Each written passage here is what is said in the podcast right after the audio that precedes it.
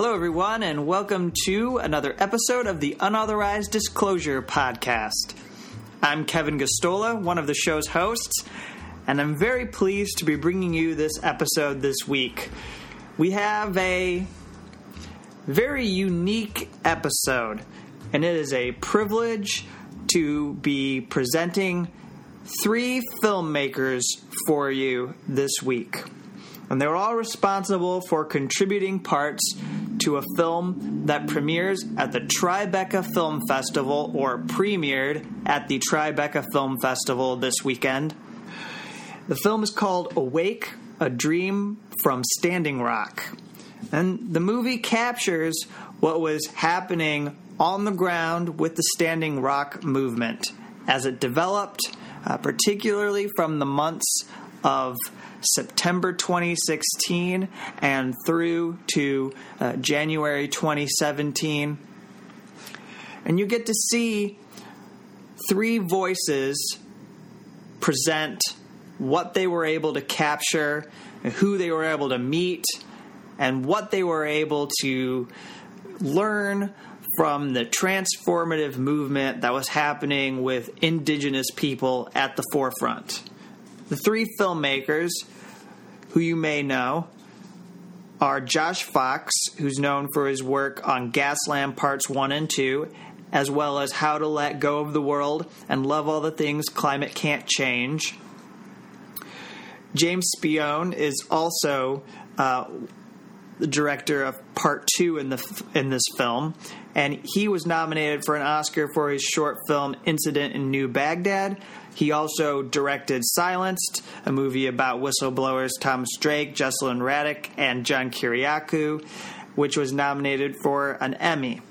And thirdly, Myron Dewey, founder and owner of Digital Smoke Signals, uh, is an indigenous voice who's very well known for his work documenting and, and covering what was going on with the Standing Rock movement. He gave uh, regular live streams uh, showing what was happening. And also, he is recognized for his drone footage that captured uh, the movement. Is, these are gorgeous shots. Uh, the drone footage appears in the third part of the film, and these are some amazing, sweeping, gorgeous shots of what was happening. Uh, both uh, tragic and beautiful. Uh, there are moments of tragedy. There are also very great moments of beauty in this film. And so, what you're going to hear is this first interview uh, with Josh. The second interview will be with James, and the third interview will be with Myron. And they're each uh, 15 minutes uh, to 20 minutes maximum in length, and uh, you'll enjoy. Uh, they each had some very interesting things to say about working on this project. You you're you're inviting people to uh, to dream, and I think that's a very provocative thing to do. I wanted you to talk about uh, coming to this idea of calling this a dream at Standing Rock. Yeah, thank you. That's a great question. It's something very, very important to me. Um, the film, uh, well, let me just go back and just say, going to Standing Rock felt like you were in a strange dream, like you were in a different version of reality. Um, you know, when you have 18,000 people, uh, all in a, in a, in a, with tents and, um, you know, all the food is from donations and the, there's firewood and people are working communally together. And the main purpose there is to preserve peace, justice, and the environment and indigenous sovereignty. It's a remarkably focused and uh, beautiful experience. So I found those protest encampments um, just amazing places. And when you got to the front gate, they the security at the front gate would look into your car and say, "Do you have any alcohol, drugs, or firearms?" And you said no, and they would say, "Welcome home." And almost every single time, like, would make you want to burst into tears because you really did feel like you're at home on this incredible North Dakota uh, river uh, plain um, or river valley. And you know, then the next thing that would happen is you'd see hundreds of people go praying together with sage, with uh, song, with Native American ceremony, and then all of a sudden there are hundreds upon hundreds of nameless, faceless riot police uh, guarding a pipeline. Um, they have no name tags on, which is why I call them nameless because they were allowed not to wear name tags. They have you can't see most of them because they have blast shields over their faces, and they're pepper spraying and macing, you know, innocent people who are sitting on the side of the road or on the side of the river praying and saying we don't want to contaminate water. And these uh, water protectors, um, of, of whom I count myself as one, of course, but like you know these frontline kids going up to, up to the police saying we love you we're praying for you. And then they get maced, and then they get shot with rubber bullets, and then they get uh, arrested and, and brutalized. And yet they come back again with a smile on their face, with this sense of love. It was absolutely remarkable. And the, the, the reason why I wanted to make the film was because I met these people and I felt like there, there had to be an amplification of their message. Florice Whitebull co-writer of the movie, an, an incredible voice that people need to hear. Malia Holloman, who redefines Thanksgiving when she talks about Thanksgiving as a massacre on Thanksgiving Day at the Native American Standing Rock burial ground. Um, you know, the, the police are occupying Doug Goodfeather, who is our executive producer and also subject of the film, talking about being a two-tour Iraq War veteran, and then realizing that that war was for oil and not for terror and not for the things he was taught that he was fighting for, and how that ch- changed him so much internally. These incredible stories. Um, but the premise of Awake is really um, when I was looking at the footage and thinking about what was I going to do, um, I didn't uh, want to make the usual sort of here's Josh Fox walking around talking to people and you know um, you know that kind of film, which is Gasland and Gasland Two and How to Let Go of the World are all films that I'm uh, in the driver's seat and narrating and so on, and, and I'm the main subject, I guess, in a way. Um, this film I looked at and I said, what if the last 500 years of quote unquote civilization was really just a bad dream. And we woke up and it never happened and we're in this camp um, where like the traditional values of the 20,000 years of native presence on this on this continent um, were, were the ruling and organizing principles. And that's what it felt like to be at Standing Rock. And I called up Florice Whitebull because the other thing is I said, this isn't really my dream. This is Florice's dream this is a person from Standing Rock's dream. And I said, well, what about this idea? And would you co-write this with me? And she loved the idea, and we started sending things back and forth. So the idea that you're awake to the fact that this civilization, these values, greed, competition, consumerism, the, the rape of the environment, uh, hoarding materialist, material goods, oil, is a nightmare. In that you wake up from it wanting a different sense of communal unity, a different sense of uh, of, of, values, um, peace, uh, you know, protection of natural resources, water. You know, these are the hallmarks of a new generation of activism. So we're waking up to that. And part of your films that you've done, Gasland, uh, and and your, your recent climate change documentary, is examining our relationship to the land. Uh, but this is a this is a indigenous culture. These are people who have been doing that all of their entire existence in the U.S. So, what was that like for you to meet a people where that's just part of their culture? Well, you know, it's interesting because uh, Oceti the camp itself, was representative of so many different people. You had, of course, Standing Rock um, folks from Standing Rock, and then you had 500 different tribes who were from all over the nation and all over the world who came to express solidarity. Those people have very different traditions. Um, and then you have a lot of, you know, fractivists, climate activists, peace and justice activists who were there, um, who dropped in. And it was this remarkable moment of unity and shared purpose. Um, and like I said, generosity of, of, of not only of stuff, because there's tents and blankets and food to be handed out and all that, but generosity of spirit.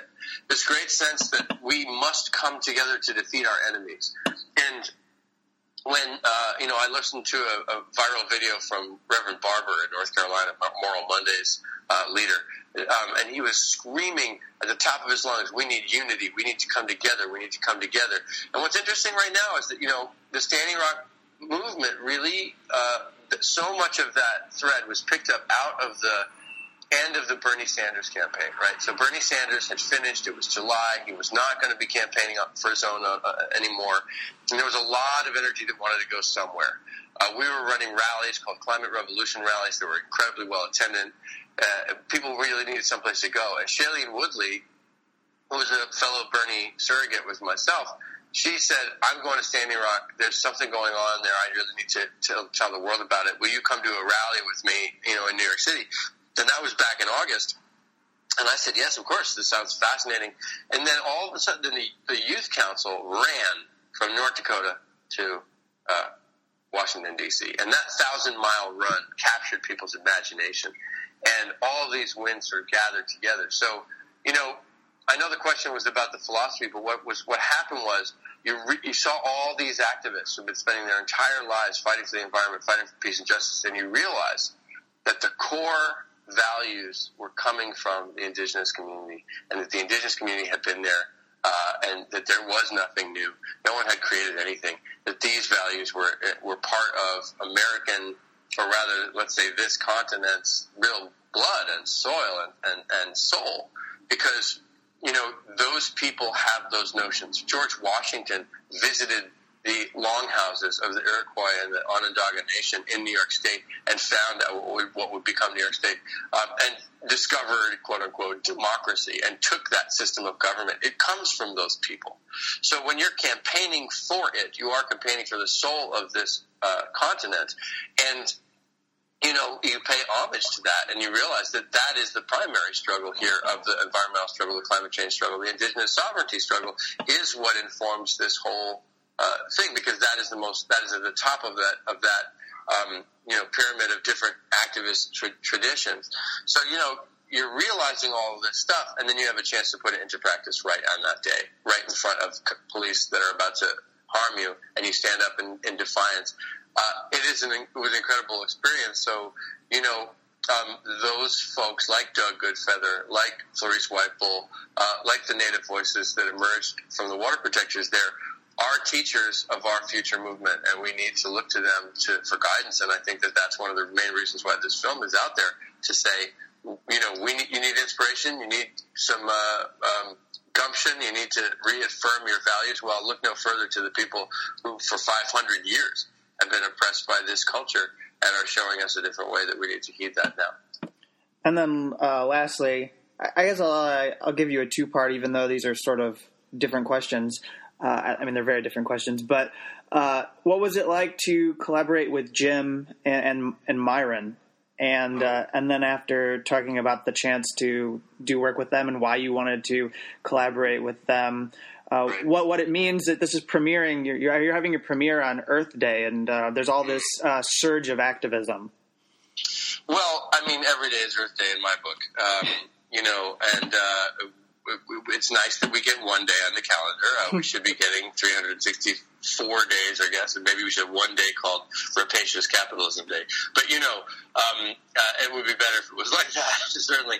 But um, you know, first to the question about the directors. So I, I originally the idea was let's collaborate because you know no one person can tell the story of Standing Rock, and from you know so the idea was not just the directors but other collaborators bringing in the room Doug Goodfeather, Florice Whitebull, you know those people. Um, as well as editors and, and camera people, and you know, when I was there, you met folks, you met people on the front lines. I had known Jim before that, but I'd met my, my, met Myron while I was there, um, and you know the idea was let's uh, let's make sure we have different visions of what is happening, and then of course you have the added bonus of then you can do this much faster because um, each of us are essentially working on one chapter and we're working simultaneously. And I said to myself, you know what? I'm not even going to try to ask them what they're making. I don't want to tell them what I'm making. I, if this is going to work, it's going to be because some unseen hand arranges this to work. And the truth of the matter is, that's what happened. Like the three chapters and then the coda that I made at the end, you know, they really work together in one flow. Um, mine is the first, James's is the second, and Myron's the third. And, you know, we all, none of us disputed what order things should go in. everybody looked at it and were like, oh, wow, this is the way it works. And it lines up beautifully and it's one piece, even though you could feel they're very different perspectives. So um, that was the goal, and it happened uh, because we, you know, I, I don't want to say we got lucky. It happened because I think we we were intending our objective. We were like intending our focus in the right direction, you know. Um, and so my my piece, which opens up this idea of the dream, which has Florice narrating, which which is very poetic, I think lyrical. The second piece, which allows you no narrator, allows you to live really like fly on the wall in that camp, be there, breathe with it, see it, witness one of the most horrific episodes of violence when the police came at the water protectors with water cannons at 20 degrees, uh, freezing, instant hypothermia, lots of gunfire with rubber bullets. And then Myron Dewey's uh, final chapter, which is really about indigenous perspective and how you know seeing Standing Rock through indigenous eyes is different, and that you know that's the real explainer um, towards the end of the film. And I think you know you have um, a, a really nice flow uh, there. And but like I said, you know this is one project out of hopefully you know dozens which of films which will come out of Standing Rock, and I encourage people to watch them all. Standing Rock is that important. That fight was that important. We need to really acknowledge that this is one of the crucial uh, things in our history, um, not just because of what happened, but because it, how it must inform what we do going forward. Um, so you know, uh, I, like I said, not every, there's no one you know film or perspective that can tell the story of Standing Rock, but this is a collaboration. Um, I think uh, unearths or uh, you know reveals something interesting um, that you know that we were trying to achieve, and of course, you know, it's so ironic with all these people and all this journey and spending all this time in Standing Rock that that um, you know we premiere the film on Earth Day in my hometown. it's kind of weird. Um, it's always strange to do a premiere at Tribeca. Tribeca is in line with Earth Day. Usually, Earth Day happens. Gasland Two uh, premiered at Tribeca. And it was like the day before Earth Day or two Earth Day. So, you know, it's, it's uh, somewhat of a tradition. But, um, you know, we are trying to find, uh, you know, this unique moment to um, really hammer the point home and say, you know, when we, we talk about Earth Day, celebrate Earth Day by watching this movie, celebrate Earth Day for the next two weeks by watching this movie. And the way we've set it up is you can watch the movie online everywhere, simultaneous with its release tomorrow at Tribeca. So Tribeca, we have one screening tomorrow night. We have four more at Tribeca. They're all sold out and they're all free. And we have online the movie. If you donate anything more than a dollar, so a dollar all the way up to I think it's like two hundred bucks. If you donate more than a dollar, you get the movie streaming for free for three days, or um, for a dollar, whatever. And that donation, we're, we're putting it out through our nonprofit. That donation goes to the Indigenous Media Fund that uh, the filmmakers are creating, so that we can have more Indigenous voices in the media.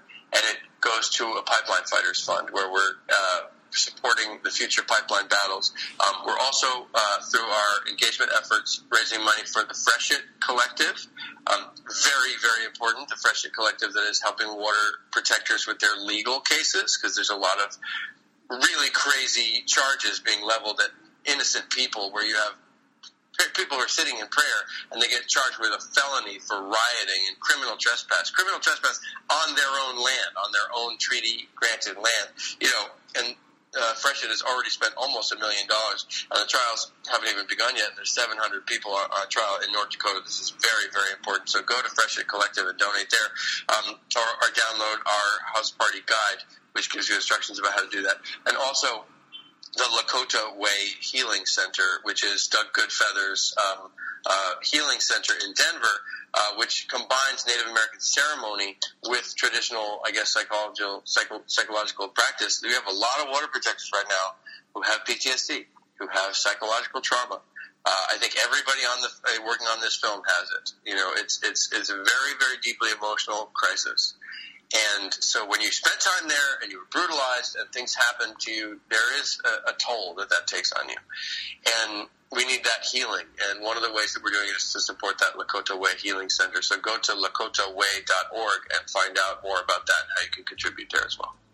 All right. Well, thank you, Josh. I appreciate it.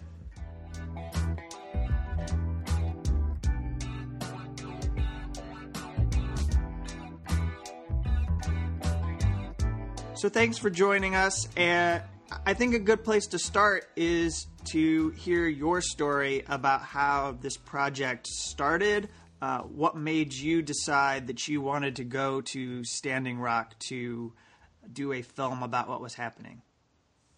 Uh, first of all, thanks for uh, having me on and uh, my co-creators uh, on the program. I, I, really appreciate your attention to uh, this issue and this film, uh, Kevin. Really, thank you.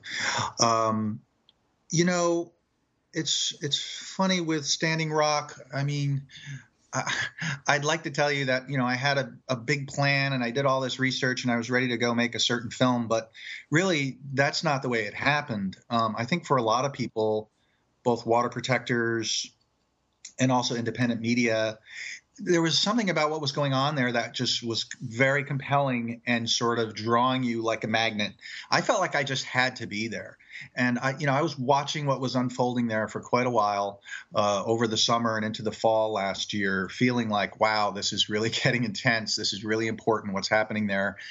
And um, really was just waiting for a time when I, my schedule would open up uh, you know, I'm a dad. Uh, I've got other projects going on, and so you know, finally, in um, in November of last year, I was able to. Um, you know, put it all together and got myself out there with a camera, with no other plan than show up with a camera and let's see what's going on. And and and I just wanted to be part of. of I just wanted to.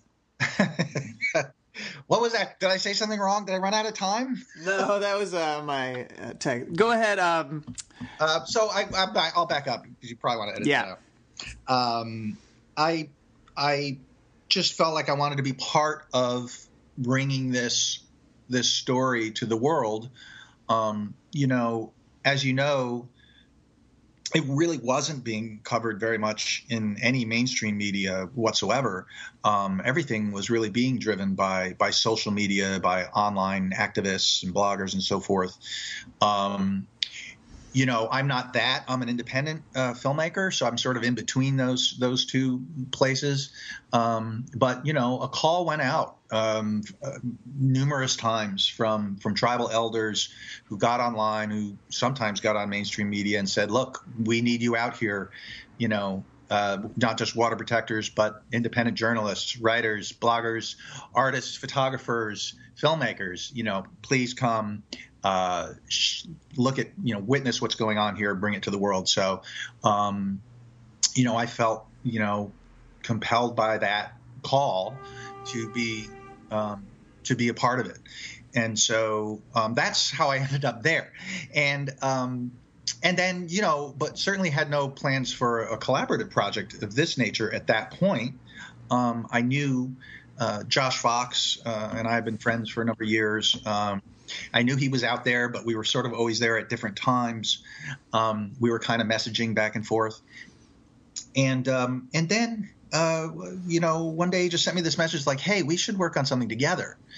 And uh, I was like, okay. And then we sort of didn't talk about it for a while, uh, but it kind of evolved from there. And finally, I think it was in mid December where we, we got on the phone with a number of people, um, and you know this this kind of idea was born of having a, a collaboration between indigenous and non-indigenous uh, filmmakers, um, both the on the directing side and on the producing side, and that we would, you know, be able to bring something um, to the world um, that kind of reflected that spirit of Standing Rock in a way because um, Standing Rock was all about community and collaboration and, and sharing and, and sort of a non hierarchical system. So the way this film was made kind of reflected that.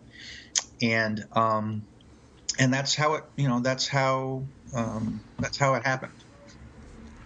So what was it like uh, to collaborate uh, with Josh specifically?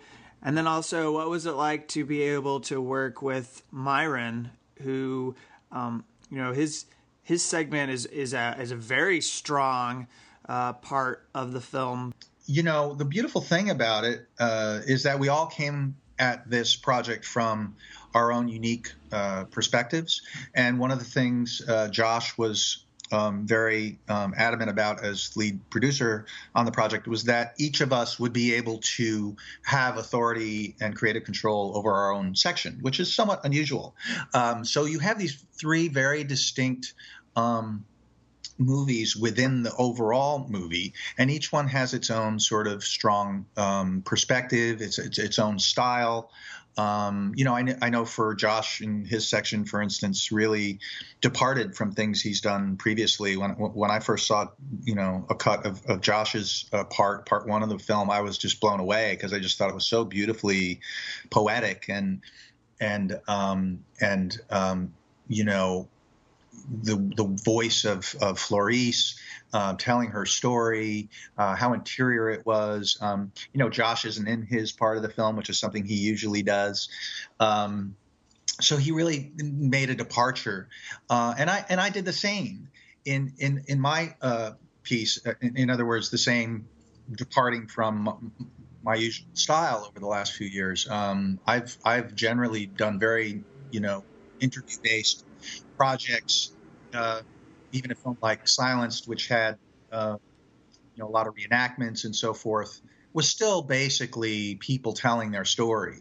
And with this film, I decided I would really depart from that radically and do something which was really an old-fashioned um, observational cinema verite documentary.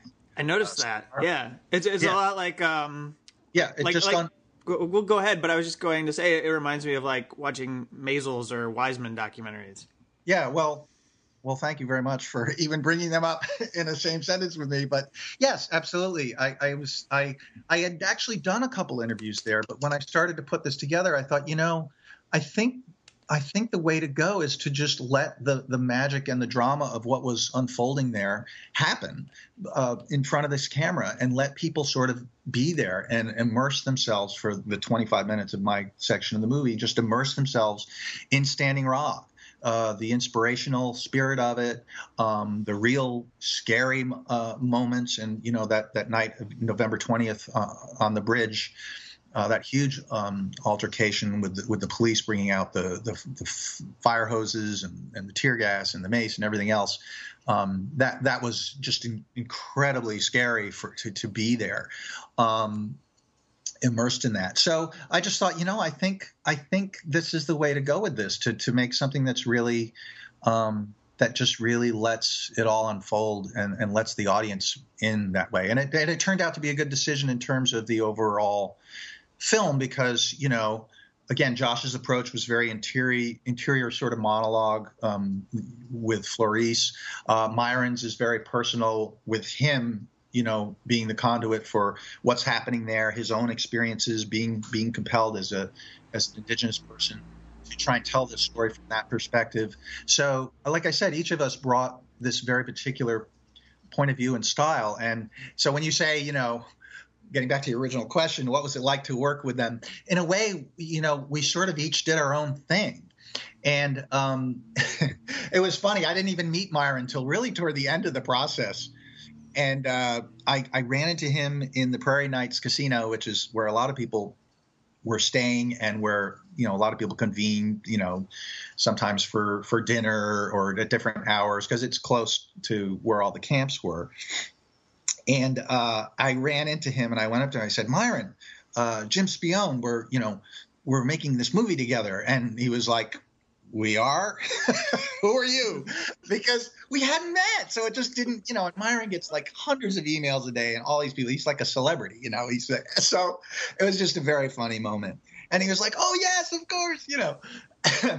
but um so yeah, I mean, I think we had this overall um, concept, uh, and, and, Josh sort of led the way in terms of um, putting it out there and, and, and getting it uh, together under one umbrella. But there was also a lot of individual creative freedom, and I think that was kind of a beautiful thing about the film, kind of a unique thing about the film. Um, and uh, you know, I'm, I'm, I'm, proud to be uh, a part of it.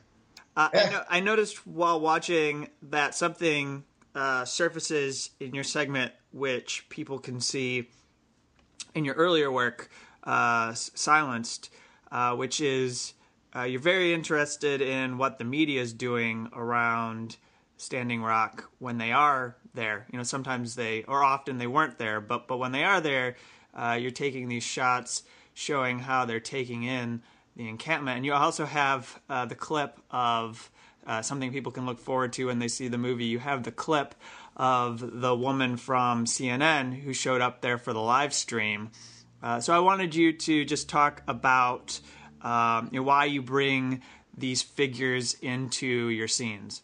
Yes, that's a that's a great question. I mean, you know, first of all, um, it was what was happening there. So it was it was just unfolding in front of my camera. There were there was media there. Um, mainly, it was you know independent uh, media from around the country and around the world, really. And then toward you know all of a sudden in December, CNN and MSNBC and all these people descended, uh, really because that was you know the weekend the veterans came, and that actually turned out to be the weekend that the big announcement was made uh, at least temporarily, it turned out um, that the Army Corps was denying the permit. It also, ironically, provides some sort of lightweight, almost comedic counterpoint to what's what's going on. Um, you know, there's a sequence uh, that I like where you see uh, LaDonna Brave Bull Allard, who founded the Sacred Stone Camp, the first camp, uh, doing a series of interviews and kind of like you know having to have her own sound bites and and people making her stop because the lighting wasn't right and just this kind of like absurdity of you know here she is you know having started this amazing at this point worldwide movement in a way and yet you know she's just walking down the road having to like you know tell people the things they want to hear and it's just sort of a um, kind of a funny juxtaposition um, within the film. So uh, you know, it kind of functions that way in this movie, which I think is a little bit different than uh, in a film like Silenced, where it's purely like the mainstream media is missing the story, and in fact is you know trying to um, you know convict uh, you know whistleblowers before uh, they've even had their their you know day in court or whatever. It's it's it's a very um, it's a very skewed picture in, in that film. So there are similarities and there are differences, I guess, is what I would say you you've got these reporters that were there who presented their own uh, uninformed views about. Actually, I think they're more like ignorant views about uh, the indigenous people because it was winter and most of them were baffled that people could le- could live on this land in the freezing cold as if they forget that these people have been living on land for hundreds upon hundreds of years and know how to do that. Uh, but I think right. that, well, but I think that brings yeah, that... up an interesting question for you, and I, I, think this is how I would like to end it. Uh, is the relationship to the land. I think that one of the things that this uh, documentary explores, but also just within it, the characters, the people who you're profiling, they're very uh, big about what our relationship to the land is and i'm wondering what your thoughts are now about you know your relationship to the land or our relationship to the land having been able to make this movie well i mean that's so central um, to everything that's going on here i mean look I, I was drawn to this subject for a lot of reasons uh, and there are a lot of intersecting sort of reasons. Um, I mean, in the first place, you have, um, as you're sort of alluding to here, you have uh, native tribes who've been struggling for their rights for, you know, literally hundreds of years. Um, for autonomy, for sovereignty over their lands, for control over their resources, um, for protection of their sacred sites. I mean, that was that's foremost. Um, but then you had this idea of, and, and which, you know, the, the people at Standing Rock were brilliant at doing this, saying, you know, we're not just protecting our water. This is, this is everyone's water. This is about water itself. You know, water is life is such a brilliant sort of distillation in a way of, of the idea here. So, you know, as it's stated many times, you know, millions and millions of people uh, downstream from them would also be affected if or maybe more likely when a pipeline like this uh, leaks or ruptures or is damaged. Um, so there's that. Um, then the bigger still, you know, there's there's the the idea of climate and energy. And why are we building uh, not only a, a, pipeline that could threaten, you know, immediately our water supply, but why are we investing in fossil fuel infrastructure that, you know, when when when listen, when businesses build four billion dollar projects, they're they're leveraging that out over the next several decades. these are projects that are going for, you know, 30, 40, 50 years into the future. Like this is kind of madness when we look at what scientists are telling us about climate change. You know, I mean, all the climate change models have turned out to be too conservative. Everything's happening much faster. And yet you have a system that's still basically operating on let's maximize extraction of fossil fuels for the next 50 70 years. I mean it's it's suicide. So you've got that issue um, as well. And and yes of course you know back to your original question the relationship our relationship to the land and when i say our i mean the dominant you know colonial imperial culture is just all wrong uh, it's it looks at the land as a source of income, as something that's to be monetized, extracted, exploited.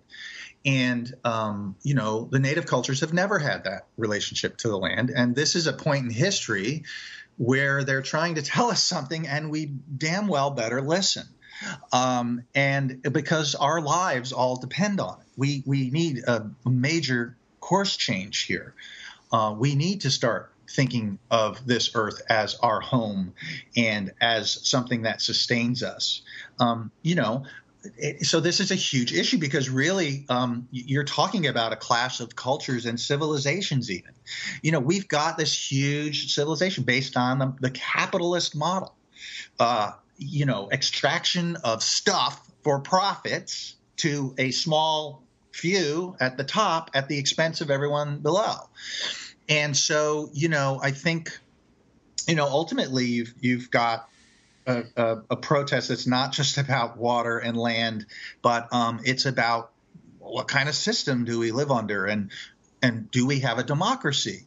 Uh, so so so many potent issues here. You know, I would say not even just you know the environmental one, which is uh, and the relationship to the land, which which is what you were talking about. But you know, it's all it's all connected, and I think the word you know the word intersectional comes to mind, and that's kind of a buzzword now. But all these things are intersecting there. You know, the one thing I haven't mentioned, and it really really ties back to my previous films, is this whole idea of government authority and um, the militarization of of a government that sees itself as at war all the time, and um, and and so you know you have this increasing normalization that's so disturbing uh, of police forces coming to responding to peaceful protests with equipment that belongs in a war zone.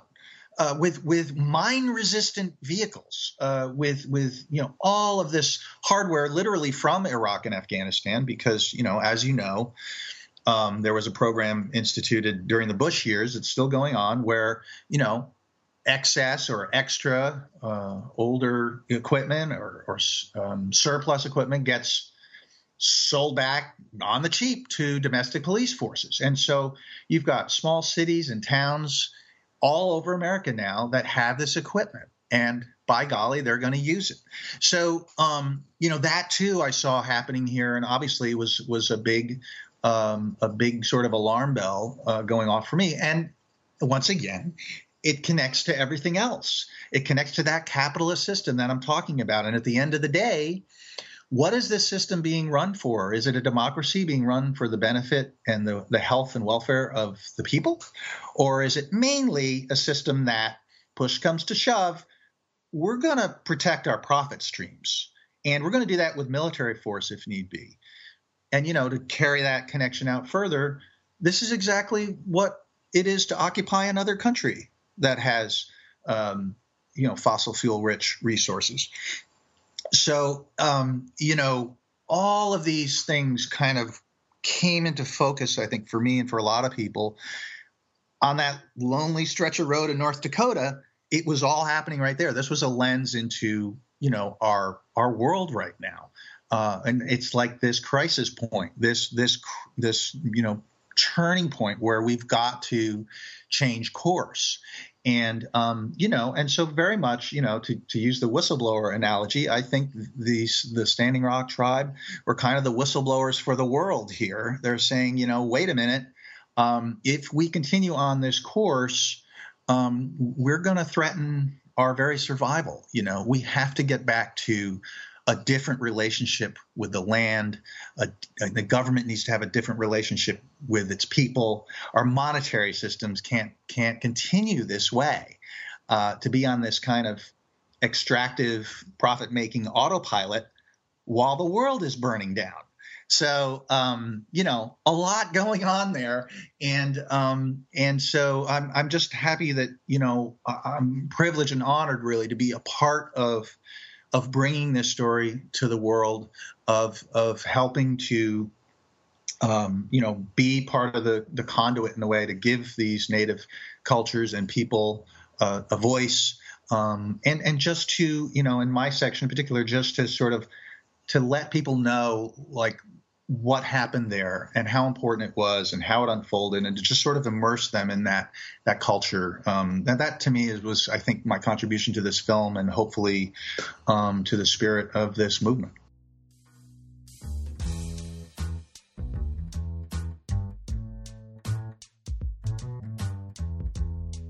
Uh, so, what did it mean for you to be able to be a part of Awake to participate in the project? Well, you know, it's it's it's about getting the voice of the water protectors out there. It means a lot that I was able to share my experience there at Standing Rock and attention and world attention, indigenous issues that are happening and been happening. It means a lot. And uh, what's really powerful about your appearance in the film is you're seeing you actively on the front lines uh, and filter it through your perspective. You know, so much of what we saw, if we ever saw any images from Standing Rock, maybe came through CNN or we, we saw news reports.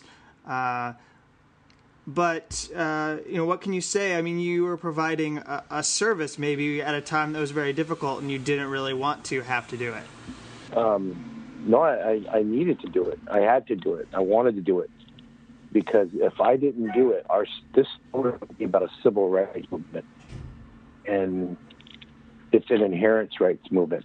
This was an indigenous issue that was going on, indigenous fight. So push the envelope there. I pushed the envelope in this work, and we, the media, you know, our existence, my voice is our resistance in colonization and genocide, this trauma, which is now current trauma. What can you say about being there at the camp and seeing the tremendous outpouring of support? Uh, and you know, you were covering this on a daily basis. Uh, probably to be able to see it grow was very heartening. Yeah, it was.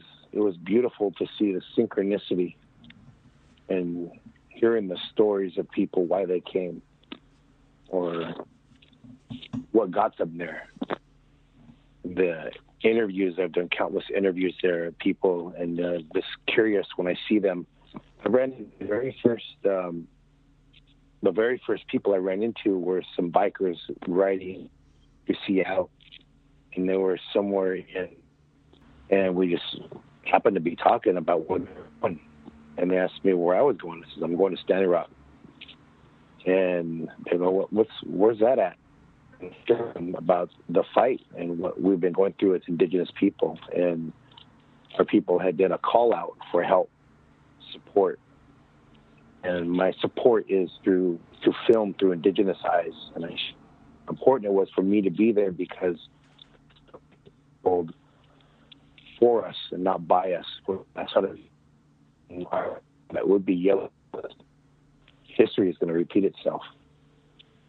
Get there and tell our story.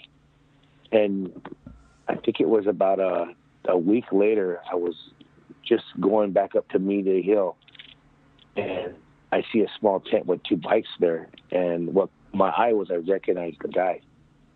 Him and his girlfriend had made a detour and came back towards North Dakota and got a and they hitchhiked, got a ride in their bikes and ended up at Standing Rock. And those stories and to witness those stories and people change their minds on what you say to trust you enough to believe you to go there and support or just participate was powerful. Stories Like that was countless from people quitting their jobs to support the people, um, selling their homes and to go in their port and you know even as far as college like which I wasn't a, a fan of but you know what was shared with me is you're going to get more education here on the history of this country than you will in your part of your segment is spent uh, going after or trying to challenge the way the police are treating your people. Can you describe why it was so crucial for you to, you know, follow up and really bring that interaction uh, to, you know, viewers, to audiences? Well, you know, when it comes to our people, it, it was our people. It was not just indigenous people. It was it was really educating um, our non-native allies they were also indigenous from somewhere. And bringing that to light was very important. I wanted people to feel proud of where they were from and why we were fighting for what we were fighting for, why we were protecting it, defending it, educating was the most important tool there was to educate people that you are indigenous from somewhere, not New York, not California, not New Jersey, not some small town in Kansas, Iowa. You are indigenous from somewhere and because this this pipeline has forgot its original instructions, its owners, its shareholders have forgotten that they are indigenous from somewhere. That it was easy for them to desecrate someone else's burial sites, contaminate their water, and and cause this trauma, which is current trauma, that our our indigenous people are experiencing. So what it became was not just a indigenous issue as towards the middle of this movement, it became a human issue and wanted everyone to feel that you are a part of this. You drink water, you have sacred sites, your own sites. You also have your own culture. And when you forget those original instructions, you become lost. I heard so many people say, I'm not, I don't know where I'm from. And they move from one town to the other to feel com- comfortable or, and, you know, to, uh, be in a different surroundings. where we don't as indigenous people. We're we're we're holding we're holding strong in our in our traditional homelands. And even though the areas are toxic, we're still protecting it. We're still trying to restore it. So there's a lot of doing what I call Indian 101. And then the whole frame of the movie is really this invitation uh, to be awake and to dream and to say that not only should indigenous people be awake to these issues, but also that there's an obligation to uh, have everyone wake up to what's going on um, on the earth. Uh, what does it mean to you that this is all based around this idea of dreaming? The first part is uh, what I, what I'm sharing, the different, and I think we all have a different view on it. Mine was to document history through indigenous eyes and be as accurate as I possibly could as a visual legal narrative down the road.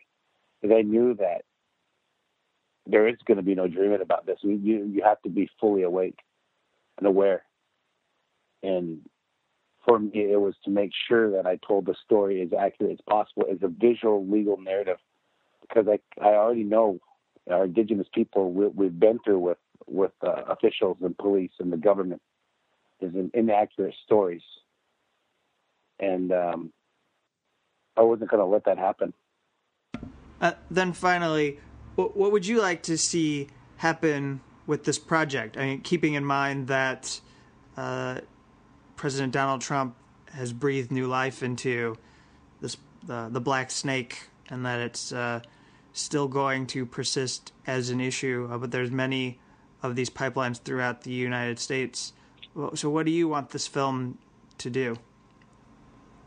What we've seen and why we're here in this in this in today's movement is because since Lewis and Clark, this country has not honored its forefathers' promises to the indigenous people. And because of that, the generations after them don't know what those promises are. What I like to see is that the viewers become self-aware that there there was promises made, and because of that, because of those promises, with the loss of language, loss of land, loss of dignity, cultural genocide, nutritional genocide, those things were allowed to happen. And the desecration of sacred sites, the desecration of traditional harvesting areas, why we are continuing to protect certain places for ceremonial reasons, and why we don't want to share what those places are because of what we witnessed on September 3rd with the Dakota Access Pipeline desecrating sacred sites when they found out where they were and no accountability was held towards them.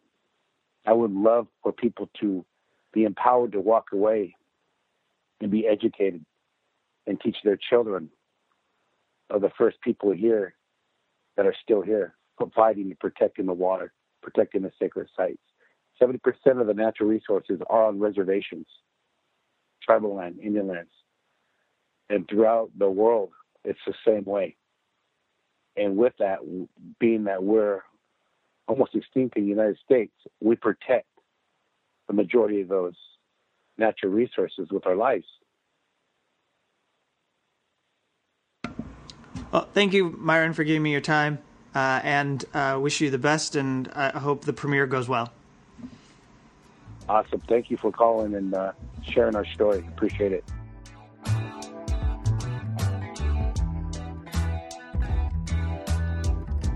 I am extremely grateful that Josh, James, and Myron were able to give me their time and share what it was like to put together this project and why they think it is critical for this film to be out there. And uh, so you're probably wondering how can you see the film?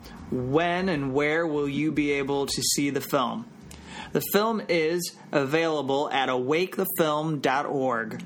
It's it was posted on Earth Day on April 22nd and it's available. You can go to the website and stream it. They encourage everyone who goes there to donate $5 in order to watch the film. And it's well worth the $5 donation. If you can't donate $5, you can donate just $1. Everyone who donates at least a dollar can watch the film. But here's where your money is going and how you'll be able to make a difference. As Josh said in his interview, the proceeds are going to an indigenous media fund. They are also going to the Pipeline Fighters Fund. So, this Indigenous Media Fund and the Pipeline Fighters Fund will benefit if you go and donate. You can give $5, you can give more than $5. And the money will go towards these funds, which are supervised by the film's creators and a council of indigenous leaders who support direct actions, who support indigenous films about what uh, is going on with these struggles around pipelines and and other extractive industries and exploitive operations that are happening in the United States, uh, as well as to support journalists who are involved in bringing attention to these stories, bringing attention to these issues. So, again, if you go to awakethefilm.org, a W A K E, the F I L M dot org. You can watch the film. It's about it's an 85 minute film.